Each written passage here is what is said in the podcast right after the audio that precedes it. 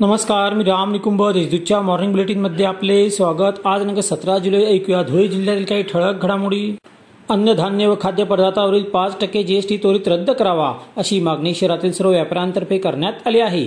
याबाबत जिल्हाधिकाऱ्यांना निवेदन देण्यात आले तसेच जिल्हाधिकारी कार्यालयासमोर निदर्शने करण्यात आली.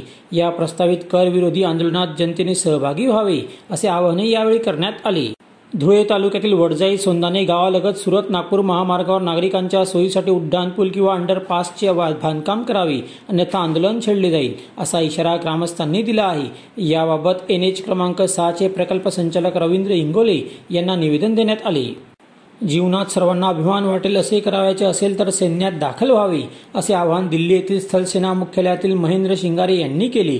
धुळे शहरातील विद्यावर्धिनी महाविद्यालयात आयोजित विशेष व्याख्यान उपक्रमांतर्गत ते बोलत होते. यावेळी त्यांनी सेना दलाच्या विविध विभागांमध्ये अधिकारी होण्यासाठीच्या परीक्षा निकष परीक्षांची तयारी याविषयी माहिती दिली. पिंपळनेर एज्युकेशन सोसायटी संचलित वरिष्ठ महाविद्यालयातील प्राचार्यांच्या दालनात संस्थाध्यक्ष व संस्थाचालकांनी सील ठोकली. तसेच प्राचार्यांना निलंबनाची नोटीसही पाठविण्यात आली. प्रभारी प्राचार्य म्हणून डॉक्टर पी के अहिरे यांची निवड केल्याचेही संस्थाचालकांनी जाहीर केले. राष्ट्रवादी काँग्रेसचे प्रदेश सरचिटणीस इर्शाद जहागीरदार यांनी स्वखर्चाने शहरात विविध भागात एकवीस बोरवेल करण्याचा संकल्प केला आहे. त्याचा शनिवारी शुभारंभ करण्यात आला. माजी उपमुख्यमंत्री अजित पवार यांच्या वाढदिवसानिमित्त त्यांनी हा उपक्रम राबविला. प्रत्येक बोरवेलच्या ठिकाणी पाणी स्टोरेज करण्यासाठी एकवीस पाण्यांच्या टाक्याही देण्यात आल्या आहेत. धुळ्यातील एसआरपीएफच्या झिंगाट झालेल्या जवानावर तालुका पोलिसात गुन्हा दाखल करण्यात आला आहे.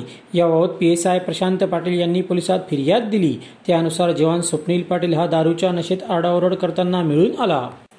अशा त्याच्या ठळक घडामोडी सैसर बातम्यांसाठी वाचत राहा दैनिक देशदूत व ताज्या बातम्यांसाठी भेट that W W W dot Deshdoot dot या संकेतस्थळाला. धन्यवाद.